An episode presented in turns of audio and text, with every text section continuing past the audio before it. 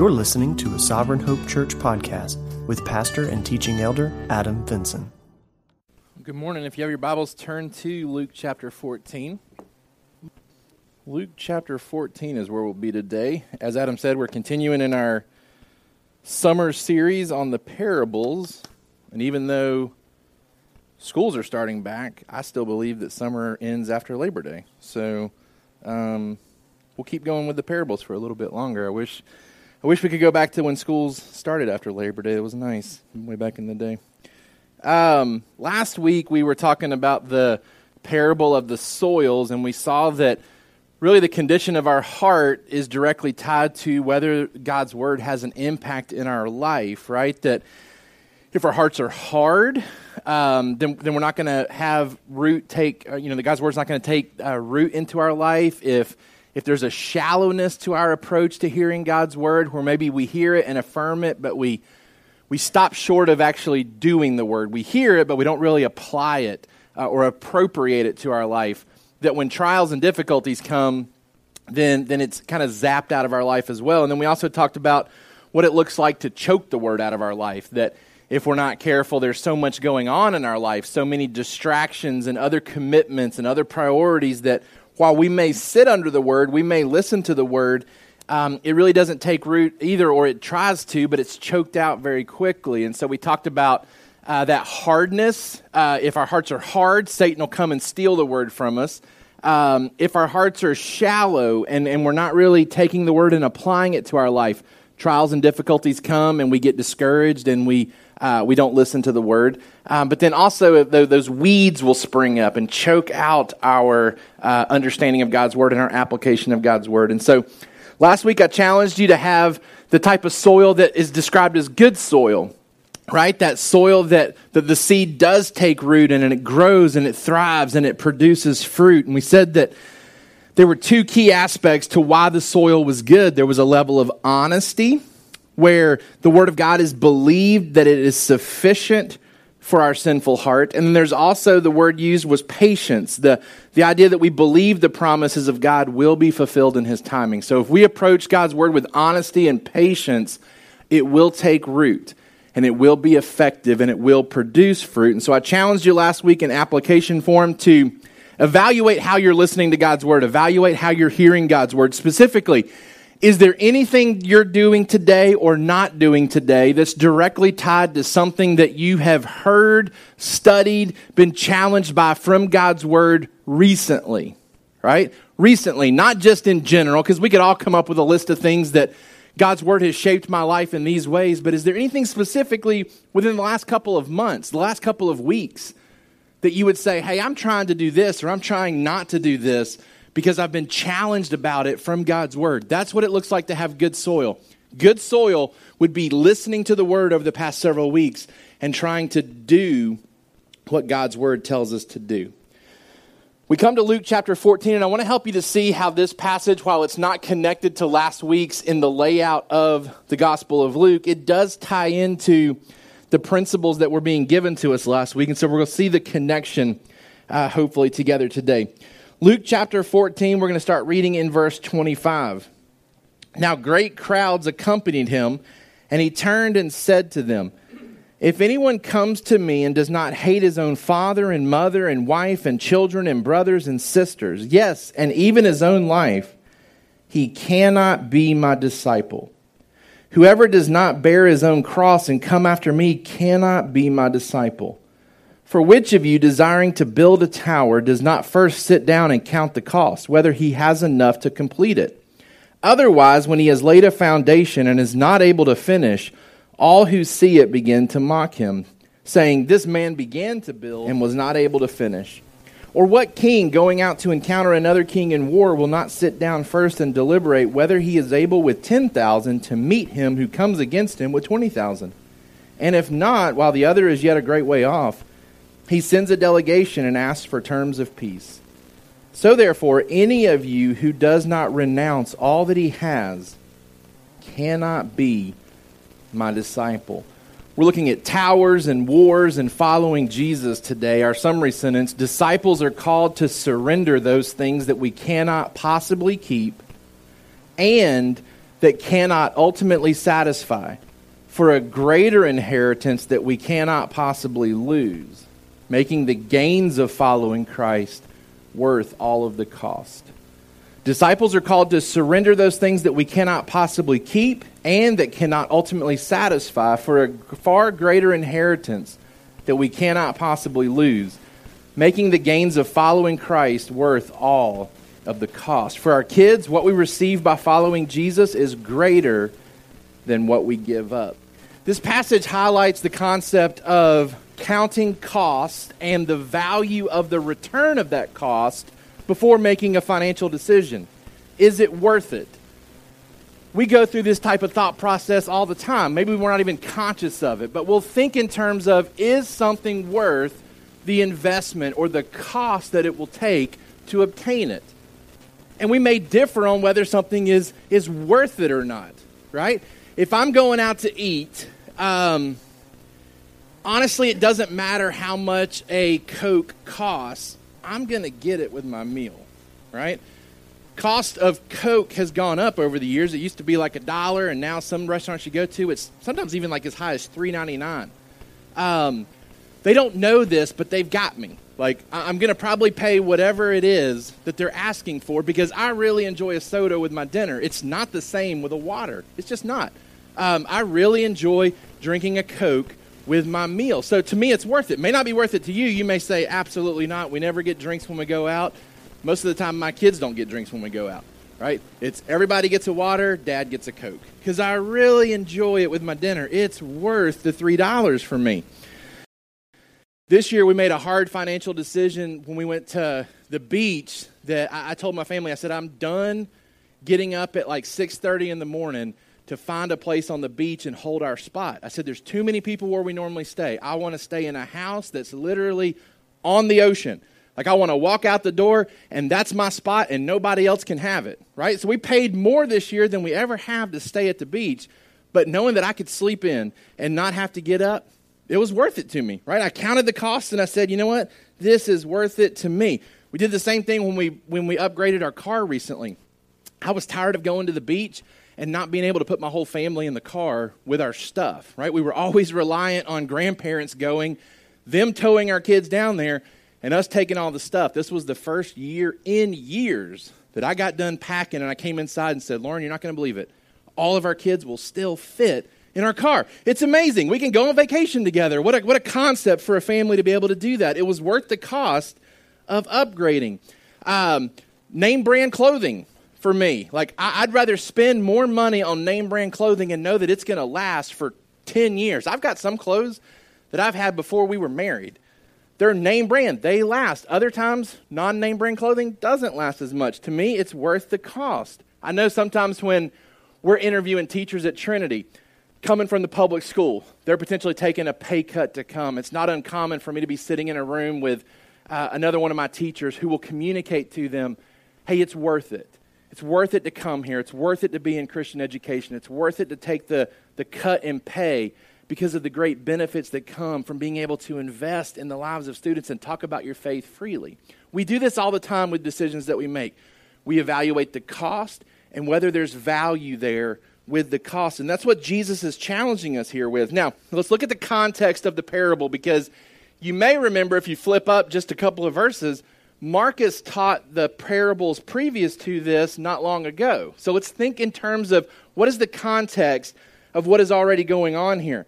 Well, if you back up, you'll remember that there was debate and dispute about whether um, healing on the Sabbath was okay, which then led into a parable of the wedding feast where uh, Jesus talks about individuals trying to seize places of honor, seats of honor. And then also the parable of the great banquet, where people are invited to come and feast with the king, and everybody has all these excuses for why they can't, right? They've got different things that are going on, different reasons for declining the invitation. So the idea being that we should always be looking for ways to do good and serve others, even when it's on your perceived day off, right? Jesus pushes back against this mindset that the Sabbath meant you didn't have to do good, that you didn't have to do any kind of work. Even good work was prohibited for them. Jesus says, no. Like, there's opportunities to serve somebody, we do it. Um, he's challenging them to never think too highly of yourself, particularly in the presence of others, to be willing to take a back seat to recognition and appreciation. He says, don't sit in the best seats. Like, let other people sit there and make somebody come move you into the special seat. Don't assume honor and recognition. Wait for it to be given to you. He talks about being uh, looking to be intentional in your service towards those outside your normal group. Serve those who can't, who won't, serve back. And then he challenges by saying, don't let distractions, albeit important things, right? The people that are unavailable for this party, they've they've made big purchases. Uh, one is getting married. Like, don't let those type of distractions, they're important things, but don't let those distractions get in the way of greater responsibilities and demands placed upon you by the one true King. These misplaced priorities in this section included uh, maintenance of things owned, business dealings, family affairs. What we're going to see is that those are the same type of things that are talked about in this next parable. Jesus talks about letting, not letting our possessions or even our family relationships get in our way of following Jesus, that they can't compete against each other. They should never compete against each other. That our love for God and our service to God should supersede all other things that this world has to offer. So in the context here, Jesus is resetting the expectations of what it means to be a follower of his. Our section starts here by saying that crowds are gathering. After he leaves this banquet or this dinner with the Pharisee, great crowds are accompanying him. And he turns and says to them, basically, it's hard to follow me. It's going to cost you a lot and you're going to have to give up a ton. Right? Kind of the opposite of what we would think that you would want to do if you're trying to grow your ministry. Right? He talks about the, the difficulties, the challenges. We're going to see why he does that though, because inevitably, these crowds were accompanying him, yes, but they described, or they're, they're, they're a reflection more of what we saw last week, these shallow listeners, these hard listeners who the word is being sown, but it's not really taking root. So he's challenging his listeners once again, if, if, if your heart is soft, there will be longevity to your faith. If there's not, you may gather all you want to, but it's only a matter of time before you leave. So let's jump in and kind of see uh, how this parable fits in with what we've just shared there as a introduction. Number one, don't make important things in your life into idols. Don't make important things in your life into idols. Um, we need to push back against what we saw last week, the weeds in our life that would seek to choke out our faith, that would choke out our ability to grow and to apply God's word. Not because we're necessarily anti what we're hearing in God's word, but more so we're just too busy to do it, right? We've got to push back against that. We don't make important things in our life into idols. We push against those weeds. He says, if anyone comes to me and does not hate his own father and mother and wife and children and brothers and sisters, yes, and even his own life, he cannot be my disciple. Now, hard language, strong language, extreme language. Here's what we do here. We run the risk of taking it at face value and thinking, wow, talk about a contradiction. Jesus is one time telling us to love our enemies, and then he's telling us to, to hate our family. Well, I guess I'll do that. I guess I'll do what Jesus says. So we run the risk of like taking it at face value and not understanding his, his method of teaching here. But as soon as we start to explain it away a little bit or to contextualize it or to Um, further define what he means, we run the risk of minimizing it too much to where we say, oh, he doesn't really mean that.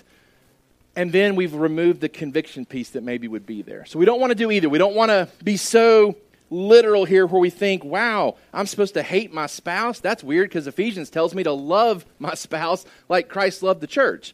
All right? So he's not contradicting himself. It's important for us to understand the cultural language that would be going on here. Number one, a disciple of Jesus ought to have really important relationships. Okay, so he's not trying to minimize our family affairs here. He's not trying to say that your father, your mother, your wife, your children, your brothers and sisters need to be viewed as enemies in your life. We ought to have really important relationships. In fact, Christians have a really high calling to love others well. Right? That's why there isn't a contradiction here. We're supposed to love each other really well.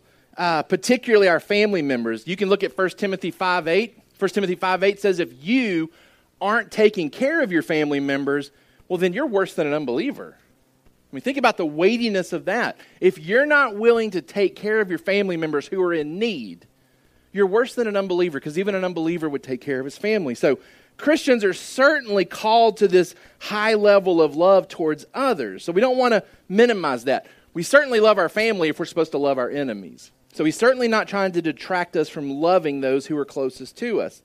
The word hate is used oftentimes in Scripture because it was a cultural way of expression when it came down to choosing things, right? Choosing things, choosing between one or another. If you were to read in uh, Genesis chapter twenty-nine, this is when Jacob is in love with Rachel, but he ends up with Leah. The Bible uses language about him loving Rachel and hating Leah. Loving Rachel, hating Leah. Both are his wife, right? Both of them are wives to him. He chooses one. He has favor towards one over the other. He has made a selection. One has his heart, the other doesn't. It's not to be understood as though he literally hated her. It's a picture of his love towards Rachel, right? So there's a, an extreme contrast there, these choices between the two. The love one, hate the other. The goal really is that Uh, a choice to love God, here Jesus saying the choice to love him would far exceed our choice to love our family. Let me say that again. The goal that Jesus is trying to communicate is that our love for God would far exceed any choice we make to love our family. We care for our family, yes, but we reprioritize them differently than the worldly system around us. And we should absolutely be a great picture of what it looks like to love our family, right? The lost world should look at us and see that is a great picture of love for family. But the world should also look at it and say, that is a picture of what it looks like to love something greater than your family too, right? To be able to say that I love God more than my family, um, which, which shapes decisions that you make as a family, right? That we don't make decisions that would put our family in spiritual danger for their physical well-being, right? That we don't start to sacrifice spiritual things for physical things. We don't love our family more than God. We care for our family, absolutely, but we we we do it differently than the world would do it. Disciple of Jesus ought to have really important relationships, but number two, a disciple of Jesus remembers those relationships are gifts and not God's. They're gifts, they're not God's. The admonition here from Jesus is that it is not that we should love our family less, right?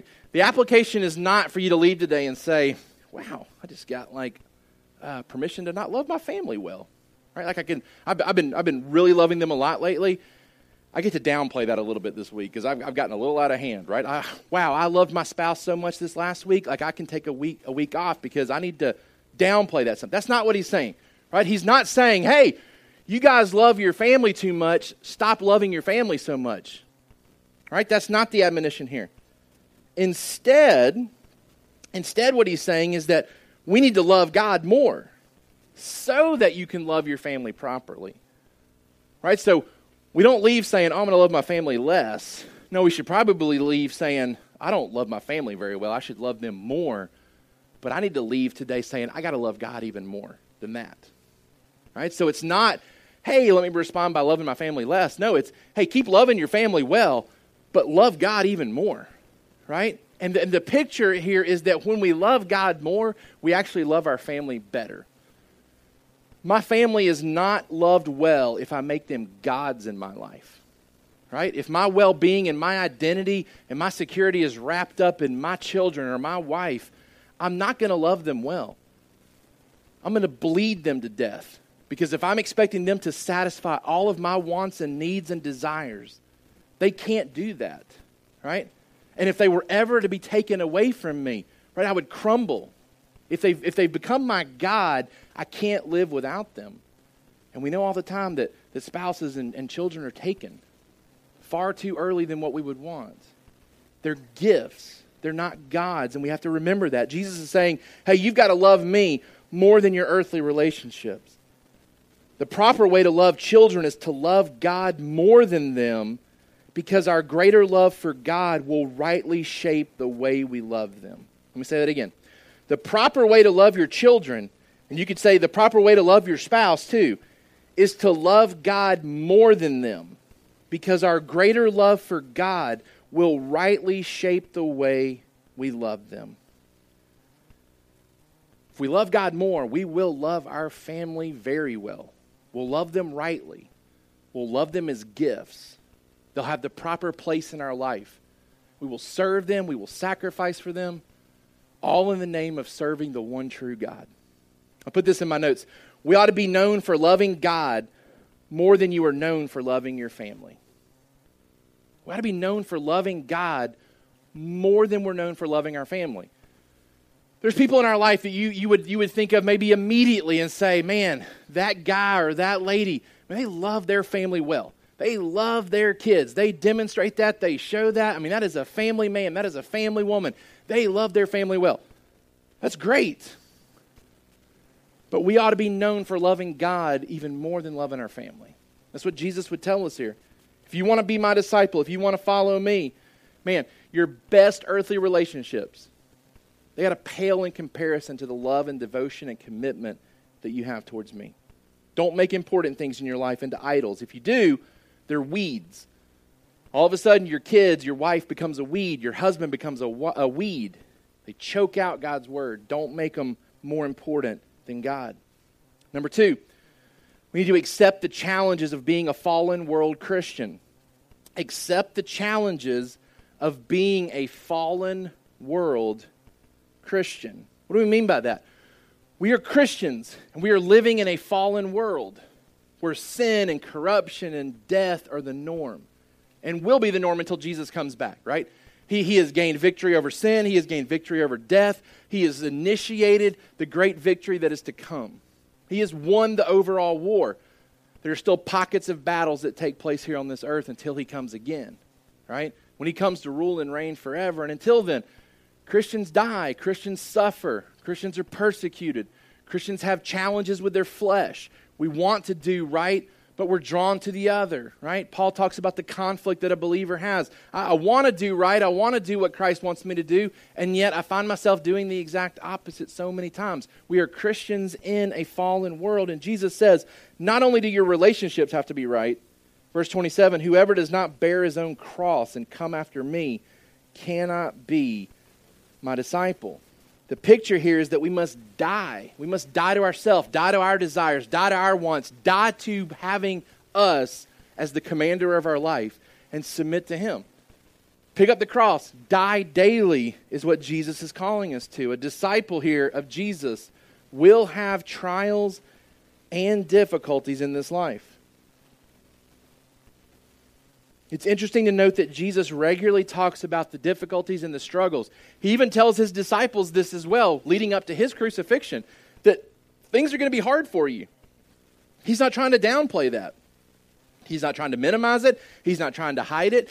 He's not trying to pull one over on his followers. Like, hey, be with me, be with me, be with me, and then the trials and difficulties will come later, but hopefully you won't care at that point. No, he's telling them up front. He's telling them up front. He's honest. He says, look, it's going to be challenging.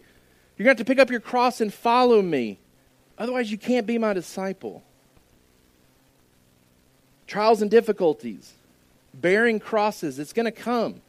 Like we saw last week, the sun will come and will seek to kill the plant. How deep the roots are will determine whether the plant withers or not. Have we, have we bought into God's word in such a way where our, our roots are deep? We're drinking from the, from the water of life. Or will the trials and difficulties kill us? Will they make us walk away out of dissatisfaction? I put in my notes, there will be times when circumstances of life make it hard to keep choosing Jesus because those circumstances seem unloving. There's going to be times as a disciple of Christ, as a follower of Jesus, when your circumstances are going to make it hard to keep choosing Jesus because those circumstances seem unloving, right? Doubts and questions are going to come into your mind, like, if God is good and God is loving and God exists, then why am I enduring this?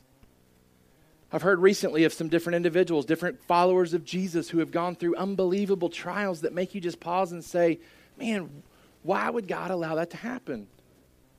Well, we're Christians in a fallen world where death and decay still exist, and we're not exempt from it, right? We're not exempt from it, and so we have to remember We have to remember that Jesus told us the cross would have to be borne by us. We would have to endure trials and difficulties in this life. I put as well, there will be times when Christian restrictions on life make it hard to keep choosing Jesus because those restrictions seem harsh. Let me say that again. There will be times when Christian restrictions on life make it hard to keep choosing Jesus because those restrictions seem harsh. Things that we're called to do and things that we're called not to do to honor Him. They're, they're difficult at times. They're hard at times.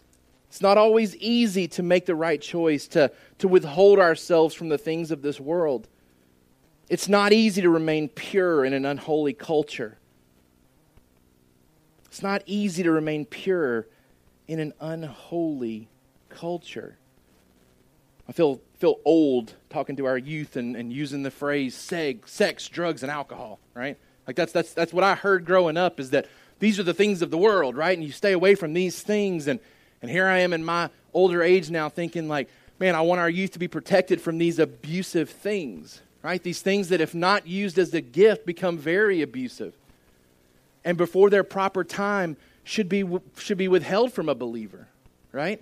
Certain things that this world can offer are not appropriate until certain circumstances in life take place, whether it's marriage or certain ages in life. These are these are off limits to an unbeliever, but certainly to a believer who has put themselves under the authority of Christ. And I know our kids are living in a, in a difficult day and age, and so youth, like, hear me on this. Like, I know the temptations are great, and I know the temptations are great because it's becoming more and more common, way more common today than when I was growing up, for people to name the name of Christ and to give themselves to these things, right? When I was growing up, it was certainly common to hear of people engaging in this type of activity, right? They're partying, they're doing these type of things at those parties, they're doing these type of things after those parties. But those are unbelievers, right? Like, and so you could you could rec- you could reconcile it in your mind that, well, of course they do that. They're unbelievers. We're believers. We don't do those things. And you'd have one or two of your friends from time to time that you'd find out has engaged in this activity, and you'd be discouraged and distraught a little bit about it. But overall, you knew your Christian your Christian friends were were staying away from that. That's that's changed a lot today. It's changed because it's very easy to call yourself a Christian. It's very easy to call yourself a believer. And it's very easy to get involved in this type of stuff. And God's word hasn't changed on it. God's word hasn't changed on sexual purity and His expectations for it within marriage. And that's never going to change. No matter how progressive our culture becomes, it's never going to change. It's never going to change. It's become more and more hard for our kids to, to hear that and to agree with that because culture is screaming at them the opposite. It's not easy. For some of our youth, you've got to pick up your cross and bear it. You've got to, you've got to carry it. You're going to carry it through this school year because as you continue to grow and mature and get older, you're going to find that your friends are starting to get into more and more and more stuff. Stuff that maybe they weren't involved in a couple of years ago, and now all of a sudden they're experimenting and they're doing this and they're doing that and they're inviting you to participate in it. I'm just telling you, Jesus says you pick up your cross and you bury it and you carry it and know that difficulties and trials will come. There is a cost to following Jesus. We're going to see in a minute, the cost is worth it. Right? What we give up in this life, what we say no to, is really things that we're not really saying no to. They aren't things that are good for us. Right? There really is, when you when you really step back and look at it, am I really giving up that much to follow Him? Because I'm giving up the things that will kill me, right? The sins, the wages of sin is death. I'm giving, He's calling me to give up the things that are dangerous and destructive to me. The world dolls it up and makes it think that it makes you think that it's good and right and healthy. Jesus says, pick up your cross and die to your desires. Say no to the things that the world would say yes to. Number two here, a disciple of Jesus remembers those trials are meant to build him rather than break him. A disciple of Jesus remembers those trials are meant to build him rather than break him. The Bible, in numerous places, talks about how trials and tribulations and difficulties are meant to grow our faith. So what we were talking about last week, if if if your faith, it was pictured by that seed growing in the ground. If your roots are deep, right? And the sun comes up, the trials come. Your roots will dig even deeper to find the water, right? When there's a drought, the, the roots go deeper and deeper and deeper looking for the water. But if there's a hard layer there where the roots only go so deep, the sun comes up, it tries to find water, it can't find it, grows dissatisfied, and it dies. That's the challenge for us, is that we don't allow our faith to be so shallow that when, when God doesn't do what we think he should do, that all of a sudden, I don't know if I'm willing to follow him anymore, right? Shallow, shallow faith that's not willing to trust him through the times of having to bear a cross. Jesus says, if you want to be my disciple, you're going to have to pick it up. You're going to have to carry it. You're going to have to accept the challenges of being a fallen world Christian. You're going to have to be ready for the hot sun when it comes and not wither and die. Lastly, we get into the actual parable portion of this section. Number three, remember the gains outweigh the costs of following him. Remember the gains outweigh the costs of following him. Look what he says to illustrate the point that he's trying to make. For which of you desiring to build a tower does not first sit down and count the cost, whether he has enough to complete it? Otherwise, when he has laid a foundation and is not able to finish, all who see it begin to mock him, saying, this man began to build and was not able to finish. Or what king, going out to encounter another king in war, will not sit down first and deliberate whether he is able with ten thousand to meet him who comes against him with twenty thousand? And if not, while the other is yet a great way off, he sends a delegation and asks for terms of peace. So therefore, any of you who does not renounce all that he has cannot be my disciple. So he's challenging his, his listeners, count the cost and determine if you're in or not, right? Count the cost, determine, do you want to pay three dollars for the soda or not? Is it worth it? Do you want to upgrade your car so your whole family can go on vacation together? Right? Do you do you want to, to invest in this? Do you want to spend what it is going to cost to get what you will gain in return? Right? There, there's a tower that can be built here. That could be great. That could be useful. That could be helpful. It's going to cost money. Is it worth it?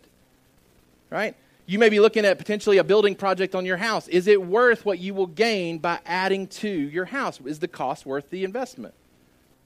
The, the, the, the general here has to decide, is it worth it for us to go into battle here? Can we win? Can we be victorious? Yes, there'll be casualties.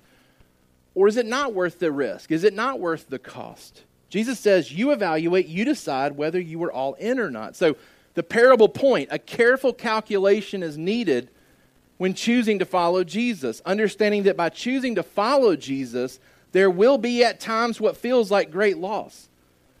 But the great gains enjoyed on the other side of the loss makes the decision to choose him worth it, right? So carefully calculate it. That's needed when we de- when we decide to follow Jesus.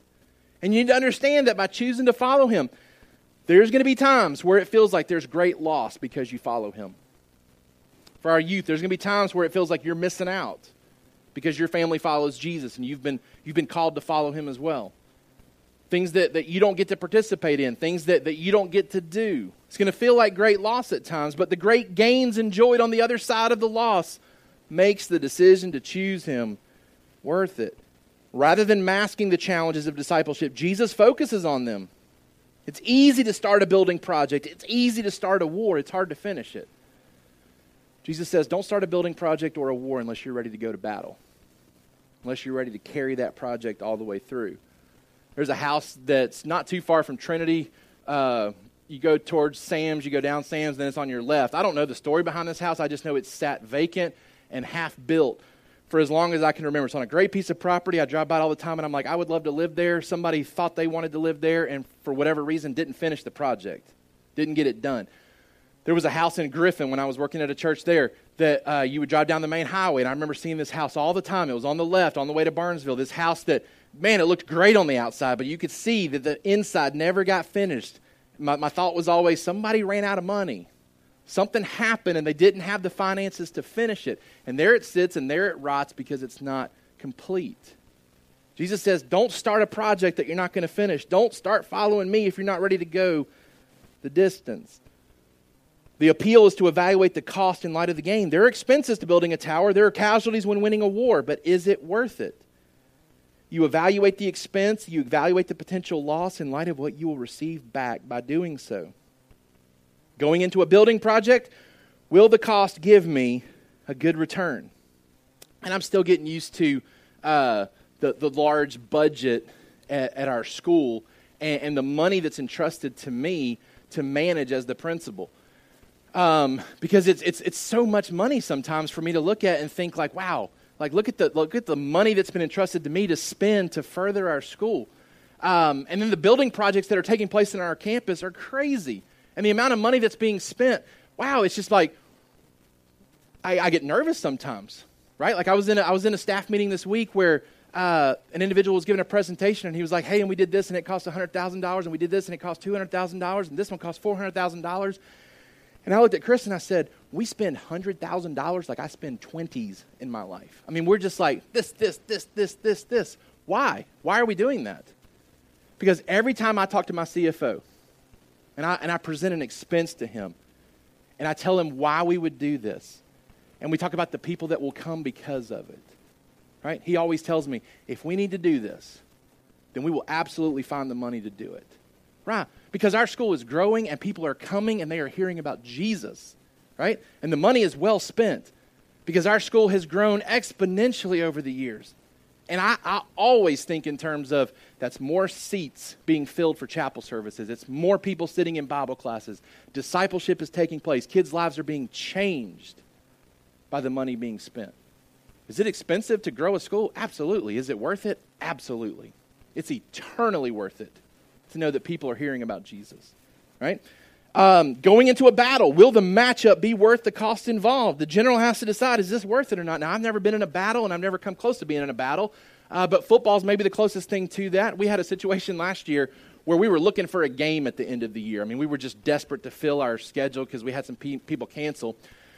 Had a school in North Atlanta reach out and say, hey, we'd love to come play you guys. I think in their minds, they're thinking, we're a bigger school than you. This would be a great chance for us to come down and show you how to play football, right? They even said, hey, we're going to leave all of our eighth graders at home, and we're just going to bring seventh graders, right? Which kind of perked my ears because I'm like, I mean, who do you think we are? Like, we're pretty good. Like, we're going to win our, our conference, right? So I immediately go online, and I look up at their team picture because this is what I always do. When I've got an opponent, I go find their team picture, and I know you're not supposed to judge a book by its cover, but I start evaluating kids, and I'm like, we can beat him, we can beat him, we can beat him. My guy's better than that guy. We're definitely going to beat that guy. We're definitely going to expose this guy, right? So I go look at their seventh grade team, and I'm like, what is this guy thinking, right? He must have, he must have looked at the wrong picture of my team because this team can't come down and beat us. I looked at the eighth grade team, and I'm like, you can bring your eighth graders if you want. Like, we're going to beat you guys. He asked me for game film. He's like, can I get your game against this team? I sent it to him. I tell you it wasn't. Two days later, he called and said, hey, um... our coaching staff decided we're not going to play that game. I was like, yeah, right? You evaluated. It ain't worth it, right? It ain't worth it for us to bring our team down, to drive all that way, and to get beat when we tried to pick the fight, right? He evaluated and said, it ain't happening, right?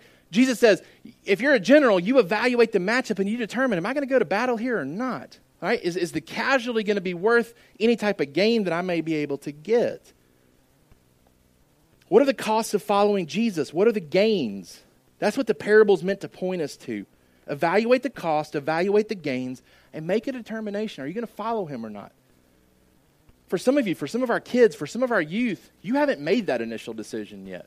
You're, you're still in the evaluation process. You've grown up in a Christian home, but you haven't made a decision. You're still evaluating. Mom and dad have told you all they know to tell you, but you haven't decided, is it worth the cost or not? Others of us, we've bought in early. But that doesn't mean that it doesn't pop back up in our minds, is it worth it or not?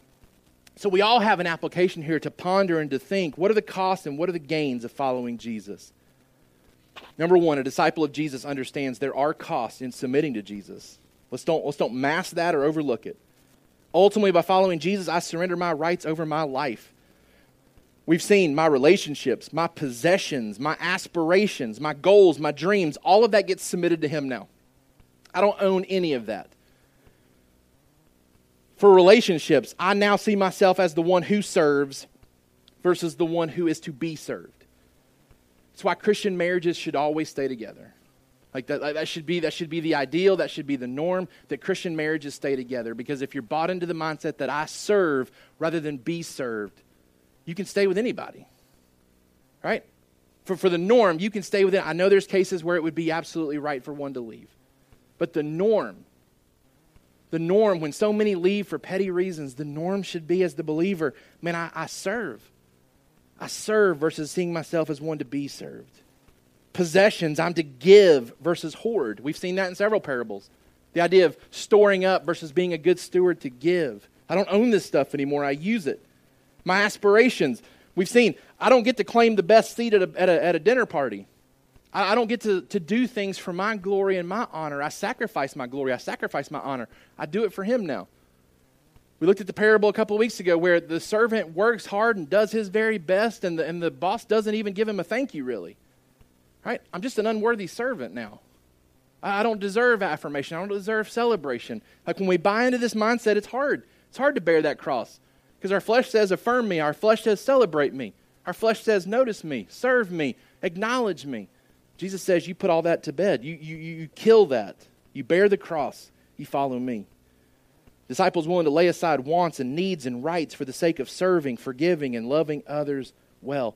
We lay aside our right to be right. We lay aside our perception that um, it's right to affirm and to praise us, to honor us. Now here's this disclaimer that I want to give you. My relationships, my possessions, and my aspirations become useful and fulfilling the moment they stop being my gods. Let me say this again. The disclaimer here, these things that we're giving up for Jesus, right? The disclaimer is that my relationships, my possessions, and my aspirations, they become useful and fulfilling the moment I give them up. So you could argue that it really doesn't cost anything. There really isn't that much of a sacrifice to follow Jesus because the moment I surrender these things and stop treating them like gods in my life, they actually become useful and fulfilling to me. It's unlike the fine print sometimes attached to the other purchases we make in life, right? Where we think we're paying something and then we find out oh, there's hidden costs involved, right? I'm actually going to spend more money than I thought. No. We actually find that what we thought we were giving up, we, we've gained, right? Like there, there really is no loss in following Jesus because the things that we thought we were giving up, man, we just get back properly. Disciple understands that there's cost, but number two, a disciple of Jesus remembers the gains to help keep him faithful to the end. Note that Jesus here isn't calling us to count the cost and then turn back or, or turn away from him because we decide it's too costly. No. He's calling us to count the costs and to embrace them because he is worth it. Right? The goal here in speaking to the crowds is that the true followers would say, as Peter said, where else would I go? I'm coming, I'm I'm I'm gonna keep coming because whatever it is I'm I'm I'm losing, as Paul says, I count that as rubbish to gain Christ. Right? None of it is valuable to me as Christ is. The gains of following Jesus are the very things that this world is completely unable to offer. What we get from Jesus is what the world can never offer us, and we should prize these benefits. Let me read to you in Hebrews chapter eleven, verse twenty-four, talking about Moses and the choice that he made after careful calculation about his own life. It says, by faith, Moses, when he was grown up, refused to be called the son of Pharaoh's daughter, choosing rather to be mistreated with the people of God than to enjoy the fleeting pleasures of sin. He considered the reproach of Christ greater wealth than the treasures of Egypt, for he was looking to the reward. By faith he left Egypt, not being afraid of the anger of the king, for he endured as seeing him who is invisible. Moses says, I could stay here and I could live my life to the fullest and it would come to an end at some point. And then there would be nothing. He says, I'm willing to give that all up now. I'm willing to go get in the mud with the followers of God now because I know what's coming. There's a greater reward that's been promised to us. I gave, I, I'm going to give you three gains here that, that come to my mind when I think about the benefits of following Jesus. These are, these are three gains that keep me following him. Gain number one is perspective for the past. By following Jesus and knowing that he is good and he is in control, it gives me perspective about all of the bad things that happen in my life. As they're happening and I turn around and look at them, I have proper perspective in knowing that all things work together for the good of him, of, of those who follow him. An unbeliever has no hope in the bad things that happen, right? They're just part of life. They're just unfortunate events. They're just difficult circumstances, but there is no hope for the unbeliever. There's nothing there. There's no good perspective about bad things that happen for an unbeliever. the believer in following Jesus knows the things that have happened to me, they will be used for good. He will keep his promises. Gain number two is I get purpose for the present. I'm a part of something bigger than just myself and my life. I'm a part of his kingdom, and I'm working for his kingdom. Am I an unworthy servant? Yeah. But I'd much rather be an unworthy servant for him than the loftiest king here on this earth, because my service to him will never end. Any rule or reign that I could ever attain here will absolutely come to an end. Gain number three is peace for the future. The things that I want to enjoy will last forever. The best things that this world can offer will come to an end, right? Going back to the the, the sex, sex and drugs and alcohol, right? The, the, the great things, the things that seem so elusive to a Christian that he can't, that are hands off for him. All three of those things would come to an end at some point. You could do those three things to the fullest, and they would come to an end. Either your body's going to wear out, right? It's going to kill you. Or you're just going to die in general and not be able to enjoy those things anymore. It's a minimal cost that we give up to follow Jesus. The world has no answer for these things. The world can't give us perspective, purpose, or peace about our future. In fact, Ephesians two twelve tells us, before Christ, before we have perspective and purpose and peace, we are completely without hope. Remember, verse twelve, that you were at that time separated from Christ, alienated from the commonwealth of Israel, strangers to the covenants of promise, having no hope and without God in the world. We must block out um, the world and, and, and the things that it's calling us to. We need to ignore those things for the sake of um, the future enjoyment that's to come. All the comfort, health, and pleasure of this world is rubbish compared to the forgiveness, the adoption, and the eternal life that we get. Jesus says, count the cost. Do you want to follow me or not? Right? You wouldn't build a, you wouldn't build a tower, and you wouldn't go to war without evaluating whether you could win it or complete it. He says, this is what it looks like to follow me. It involves you picking up a cross and carrying it and dying. But the gains are unbelievable. Right? The guy who's sitting in his tower years later, he forgets how much the tower cost. Right? He just loves his tower. I don't know why he loves the tower, but he loves it, right? It's something he wanted to build, and he's enjoying it. He's sitting in it. He's he's he's relishing in it. The guy who wins the battle, were casualties at play, yeah. But the land conquered down the road, the families that thrive in it, right? It, it was worth the cost. Jesus says, it's costly to follow me. Absolutely worth it to do it, though. Application question. What are the benefits you see yourself gaining by following Jesus that make the cost worth it? I gave you my three. You can take those three if you want them. They're pretty good. But think about it. Ponder that. You can take them and make them yours, but make them yours. Like, really ponder it and know that those are things that you gain from following Jesus. Perspective and purpose and peace. There's plenty of other things that we could talk about too that we gain as well. And they may be more meaningful to you. But it's those gains that will keep you following him when things are tough. When you have to pick up your cross that morning. Youth, when you have to pick up your cross and you have to go to school and you know that it's going to be hard and difficult because you're saying yes to what your friends are saying no to, and you're saying no to everything they're saying yes to. You focus on the gains, not the loss. The gains are worth it. Let's pray together. God, we love you. We thank you and praise you that you sent Jesus. You sent Jesus to destroy the idols in our life. Things that in and of themselves are very good, gifts that you have given to us, family relationships, possessions. But God, when we make those things gods in our life, they become super destructive and dangerous. And without you, we inevitably make them gods in our life. Lord, help us to see how you transform the greatest things this world has to offer into good things for us. That without you, they're not good. They're not helpful. They're not healthy. So God, help us to, to evaluate and see that by following Jesus, yes, there is temporary loss. There is temporary sacrifice that's made. But God, help us to see through it. Help us to have spiritual eyes that see, open our eyes to see through that loss, to see that ultimately we're not giving up anything. That we're getting it all back. We're getting it all back rightly. You're giving us our families back and our possessions back, and you're saying, here they are, use them for my purposes now. And all of a sudden, they become fulfilling and satisfying in ways they never would have been otherwise.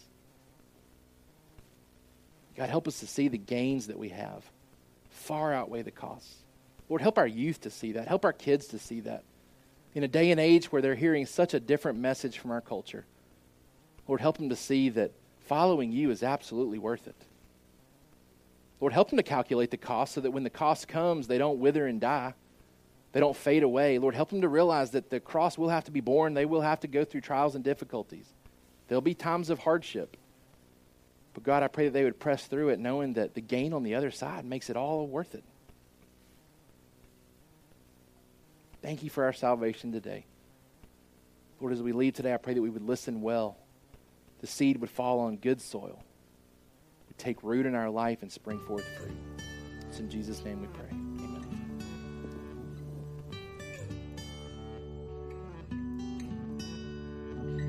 Thank you for listening to the Sovereign Hope Church podcast. We trust that you've been encouraged by the word. For more information about our church, please visit our website at w w w dot sov hope dot org. Again, that's w w w dot sov hope dot org.